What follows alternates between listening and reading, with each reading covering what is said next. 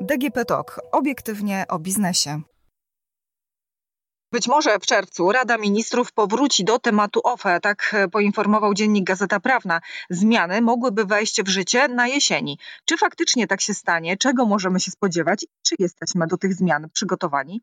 Dzień dobry, Agnieszka Gorczyca, Infor.pl, obiektywnie o biznesie, a gościem jest Konrad Rochalski, prezes Archidok z grupy Oasis. Dzień dobry. Dzień dobry, witam serdecznie. Panie Konradzie, co zakłada planowana reforma emerytalna? Czego tak naprawdę możemy się spodziewać? Na razie od strony takiej merytorycznej, zanim przejdziemy do technologii. Znaczy ja jestem oczywiście ekspertem od technologii, e, a nie od reformy OFE, ale e, założenia tej reformy są e, ogólnie znane i dyskutowane od wielu miesięcy, a nawet lat. Zakładają w skrócie likwidację otwartych funduszy emerytalnych, dają możliwość każdemu obywatelowi, który posiada środki w OFE w tym momencie, na podjęcie decyzji, czy przeniesie, czy zostanie w prywatnej instytucji finansowej, która będzie się nazywała IKE, czy indywidualne konto emerytalne, czy też przeniesie się ze swoimi środkami do ZUS-u. No i tutaj sprawa wydawać by się mogła prosta. Czy uważa Pan, że termin wejścia tych zmian e, w życie na jesieni jest termin realny? To wszystko oczywiście zależy od decyzji politycznych. E, jak wiemy, te decyzje przeciągają się w czasie. Pierwsza e, próba przeprowadzenie tej reformy miało miejsce jeszcze w zeszłym roku. W tym roku bardzo mocno dyskutuje się o tym od początku roku i decyzje nie zostały podjęte. Jesień jest wciąż realna w mojej ocenie, ale no, to zależy tylko i wyłącznie od polityków. A czy jest taki e, graniczny termin, po którym, graniczna taka data, po której wiadomo już, że będzie obsuwa, tak pod kątem technologicznym? Pod kątem technologicznym e, niewiele wiadomo, bo koncentrujemy się w tym momencie na ogromnych pieniądzach, bo tutaj e, mówi się o tym, że e, pieniądze, które mogłyby zasilić budżet państwa w wyniku tej reformy, mogą przekraczać 20 miliardów złotych. Wielokrotność tych, tej kwoty jest zgromadzona w tym momencie w OFE. No i siłą rzeczy te kwoty rozpalają wyobraźnię i w rozmowach koncentrujemy się właśnie na nich zupełnie zapominając o aspekcie technicznym, to znaczy polegającym na tym, że przeprowadzenie tej reformy będzie skuteczne tylko i wyłącznie w przypadku, kiedy tą reformę uda się wdrożyć w życie. No bo generalnie to wszystko wygląda e, dość prosto. Jeżeli zdecydujemy, żeby nasze środki trafiły do ZUS, no to trzeba wysłać deklarację e, do OFE, w którym ma się taki otwarty rachunek. I tutaj tak naprawdę zaczynają się e, problemy, ale nie problemy dla e, użytkownika, konsumenta, tylko problemy technologiczne. Jakie problemy? Nie nazywałbym tego nawet problemami, tylko wyzwaniami, ale generalnie sprowadza się cała sprawa do tego, że e, w tym momencie decyzje o tym, czy zostaną, czy zostają w IKE, czy też przenoszą się do ZUS, podejmie 15,5 miliona Polaków. I zakładając, że połowa z nich zdecyduje się na, na prze, przeniesienie się do ZUS-u, czyli ta decyzja będzie związana z wysłaniem do OFE e, odpowiedniej deklaracji. I przy tym zakładając, że ta cała operacja będzie musiała się zamknąć w dwóch miesiącach, przynajmniej tak dotychczas było to planowane, należy się spodziewać, że OFE w ciągu jednego dnia otrzymają nawet 200 tysięcy listów z takimi deklaracjami. Oczywiście przy założeniu, że te deklaracje przez dwa miesiące będą spływać równomiernie. A jak się wszyscy spodziewamy, y, na pewno tak się nie stanie. To znaczy, pewnie w ostatnich dwóch, trzech tygodniach tych deklaracji będzie zdecydowanie najwięcej, a być może okazać się, że dziennie OFE będzie miało, musiało obsłużyć milion listów. No właśnie, bo my mówimy tutaj w tym momencie o e, deklaracjach papierowych, jak e, pokazuje historia, no nawet na przykładzie deklaracji e, PIT, wszystko zawsze na ostatni dzień. To nawet, panie Konradzie, nie ostatnie dni ani tygodnie, tylko ostatni dzień. Dokładnie tak. I mówiąc o technologii i o roli technologii w tym całym procesie, mówimy o tym, że dobrze zaprojektowany proces, dobrze zaprojektowany proces wymaga czasu i przygotowań, on mógłby bardzo uprościć cały, całą e, tą kampanię. Uproszczenie oczywiście musiałby polegać na tym, żeby wyeliminować pracę ludzi, których w tym przypadku byłoby potrzebnych setki, jeżeli nie tysiące, i zamienić pracę ludzką na, na odpowiednie rozwiązania informatyczne. Jak się Państwo domyślacie, przygotowanie rozwiązań informatycznych to jest czas. No to jest czas i pytanie, czy ten czas jest, dlatego że e, Bartosz Marczuk, wiceprezes e, PFR, zaznaczył, że nawet jeśli miałoby to wszystko ruszyć z miesięcznym czy dwumiesięcznym opóźnieniem, to nie wydaje mi się to bardzo krytyczne dla przeprowadzenia e, tej reformy, tak powiedział. Czy miesięczne czy dwumiesięczne opóźnienie pod kątem programistów, technologii, wdrożenia rozwiązań informatycznych to jest spore opóźnienie, bo wydawać by się mogło, że dwa miesiące pracy nad danym projektem, no to jednak dużo czasu. Czy dwa miesiące to jest dużo i mało, ale najgorsze jest w tym, że, że tak naprawdę nie wiemy, czy to będą dwa miesiące i nie, nie wiemy, kiedy będziemy mogli y, powiedzieć czas start. Jak się Państwo domyślacie, y, nikt w tym kraju nie, nie posiada grupy pracowników, e, zarówno ludzi, którzy będą się zajmowali fizycznym przetwarzaniem tych dokumentów, jak i programistów, którzy e, od wielu tygodni, miesięcy czekają na decyzję i na to, że rozpoczną pracę. Nikogo byłoby na to nie stać. Oczywiście moja firma, z uwagi na to, że my współpracujemy z OFE e, od wielu lat, my się przygotowujemy do tego już od zeszłego roku, czyli pewne działania, pewne przygotowania, analizy i też pewne przygotowania już czysto techniczne y, we współpracy z naszymi partnerami się odbywają od wielu miesięcy. Ale to nie zmienia faktu, że narażamy się na takie ryzyko, że na przykład ta reforma w ogóle się nie odbędzie w tym roku i wtedy poniesiemy straty. Jak wyglądają e, takie przygotowania e, technologiczne, czyli jakie, jakie wyzwania przed państwem stoją? Kluczowym e, elementem jest oczywiście to, o czym wspominałem, czyli wyeliminowanie pracy ludzkiej. Bo wyobraźmy sobie taki najbardziej skomplikowany, złożony proces, który sprowadzi się do tego, że powiedzmy 10 milionów Polaków wyśle odręcznie e, wypisane deklaracje, które e, tysiące ludzi będzie musiało próbować zrozumieć e, i jednoznacznie stwierdzić, czy ta, czego ta deklaracja dotyczy. W tym momencie, mimo rozwoju technologii, która automatycznie pozwala na odczytywanie e, pisma, e, które jest nazwijmy komputerowe albo maszynowe.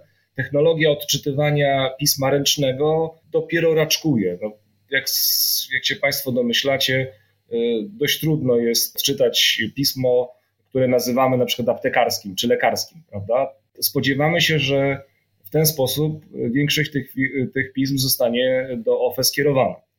I to jest jak gdyby ogromne wyzwanie, które można oczywiście zamienić e, w automat, który dałby szansę po pierwsze e, przygotować e, w sposób poprawny te formularze, deklaracje, nanieść na tych deklaracjach pewne identyfikatory, które będą bezpośrednio wiązały konkretną deklarację z konkretnym obywatelem, który ma swój zapis gdzieś w bazie danych po stronie OFE i w ten sposób cała jak gdyby obsługa takiego pisma odbywałaby się błyskawicznie, w zasadzie po zeskanowaniu tego znaku, bez e, konieczności indywidualnej, czasochłonnej i bardzo drogiej analizy ręcznego pisma przez pracownika.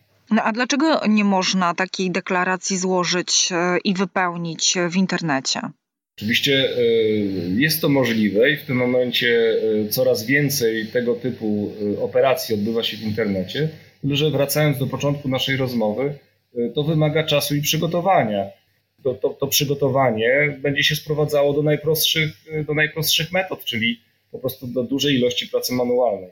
A ile czasu wymagałoby y, przygotowanie systemu, który by w sposób elektroniczny obsługiwał przynajmniej e, część e, społeczeństwa, która przez internet e, chciałaby złożyć taką deklarację? Bo tak zastanawiam się, na przykład, jeżeli ustawa weszłaby w życie 1 czerwca, to tylko zostaje wtedy papier? Firma, w której pracuję, e, specjalizuje się w przetwarzaniu dokumentów papierowych e, w, ekwiwalenty elektroniczne. I e, w ostatnich latach przeprowadziliśmy bardzo wiele podobnych kampanii, w których byliśmy zmuszeni na przykład do rekrutacji 300 pracowników w ciągu miesiąca i do zbudowania aplikacji w ciągu kilku tygodni. To jest oczywiście wszystko możliwe, tyle że w tym momencie nawet nie do końca wiemy, na co mamy się przygotowywać. Te inwestycje, które już poczyniliśmy y, w oparciu o naszych partnerów OFE, oczywiście są pewnym ryzykiem, ale jak gdyby zmierzają do tego, że żeby zautomatyzować ten proces tak bardzo, jak to możliwe. I nawet nie chodzi o tutaj o pieniądze, o koszty związane z ludźmi, ale chodzi tutaj o po prostu fizyczne y, wypełnienie tego wymogu dwumiesięcznego, o którym się mówi, który też nie jest przesądzony, prawda, bo nie ma jeszcze w ustawy. A więc te dwa miesiące umowne, które się pojawiają w przestrzeni publicznej, w kontekście gdyby zrealizowania tego całego, tej całej kampanii, to jest coś, co, no, co zakładamy tylko i wyłącznie, nie mamy co do tego pewności. Jak Pana zdaniem e, powinien cały ten e, proces przejścia, tak, bądź decyzji, e, jeżeli chodzi o nasze środki, jak, jak to powinno wyglądać pod kątem takim społecznym? Generalnie uważam, że powinniśmy stworzyć rozwiązanie, które możemy nazwać hybrydowe, prawda? bo część z obywateli może wybrać formę elektroniczną. Jesteśmy do niej już przyzwyczajeni. Składamy w ten sposób pity co roku, więc większość z obywateli jest z tym obeznana. I pewnie duża część ze społeczeństwa by z tego skorzystała jako najwygodniejszej formy. Drugie, oczywiście, druga metoda, no to jest oczywiście przygotowanie wcześniej formularza, który będzie tak zaprojektowany, żeby go bardzo sprawnie obsłużyć, bez konieczności dużej ilości manualnej, bardzo drogiej pracy. To jest alternatywa dla tych osób, które nie chcą skorzystać z formularza internetowego, jak to pani nazwała. No i oczywiście znajdą się na pewno taka grupa, która będzie pisała to ręcznie, ale no to będą wyjątki, a nie to będą reguły, prawda? I to od razu w znaczący sposób zmieni przebieg tego całego procesu. Myślę sobie też trochę o tym okresie wakacyjnym, który jest przed nami. Czy on też nie wpłynie na to, że tak naprawdę te zgłoszenia i te deklaracje nie będą absolutnie spływały równomiernie i to nie wynika z tego z naszego charakteru, że zostawiamy wszystko na ostatnią chwilę i na ostatni dzień, tylko po prostu będą wakacje, będziemy na urlopach. No i czy ktoś będzie w ogóle o tym pamiętał? Znaczy większość z nas podejrzewam, że nie ma y, pojęcia w tym momencie, do jakiego OFE jest zapisane. Dostaje jakąś korespondencję, nie wiem czy ją czyta. Także pierwsza, pierwszym wyzwaniem będzie ustalenie w ogóle, gdzie powinniśmy naszą deklarację skierować. Oczywiście to zależy też od polityki marketingowej samego OFE, prawda, które no wydawać by się mogło, że nie powinno aktywnie zachęcać e, swoich członków do przechodzenia do ZUS-u. A w tym przypadku trzeba wysłać tą deklarację, o której rozmawiamy.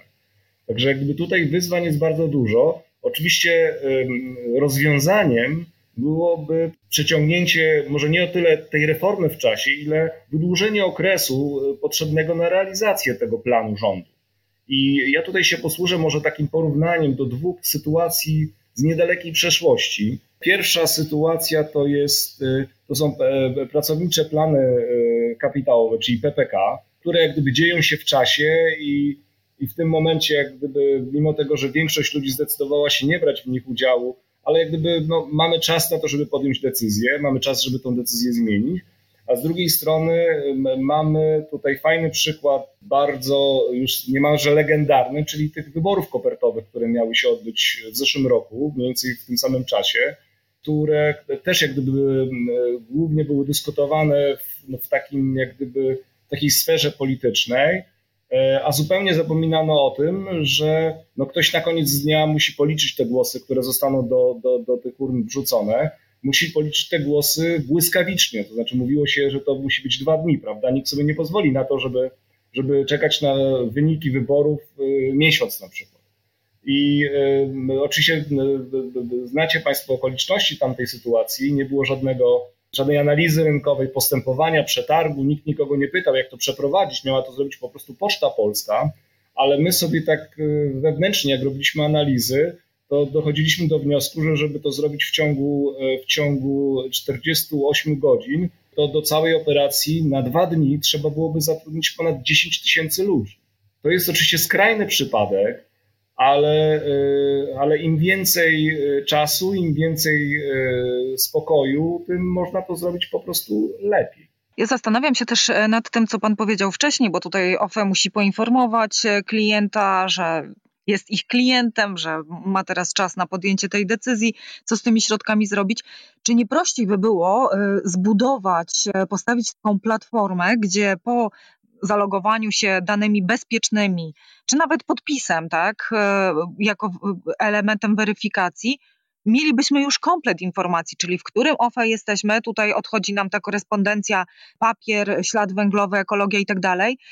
I od razu wiemy i możemy podejmować decyzję, czy zostajemy, czy przenosimy te, te środki. W takim jednym miejscu nie dałoby się tego wszystkiego e, zgromadzić, zamiast tego rozkładać. Tu część e, OFE wyślę, e, my odbierzemy, odczytamy, nie odczytamy, wyślemy, nie wyślemy i tak dalej. To jest oczywiście idealne rozwiązanie, tyle że ono musiałoby być zrealizowane na poziomie administracji państwowej, centralnej, co by wymagało przetargów, co by wymagało jeszcze więcej czasu dużo łatwiej jest rządowi przerzucić te, te obowiązki na, na OFE.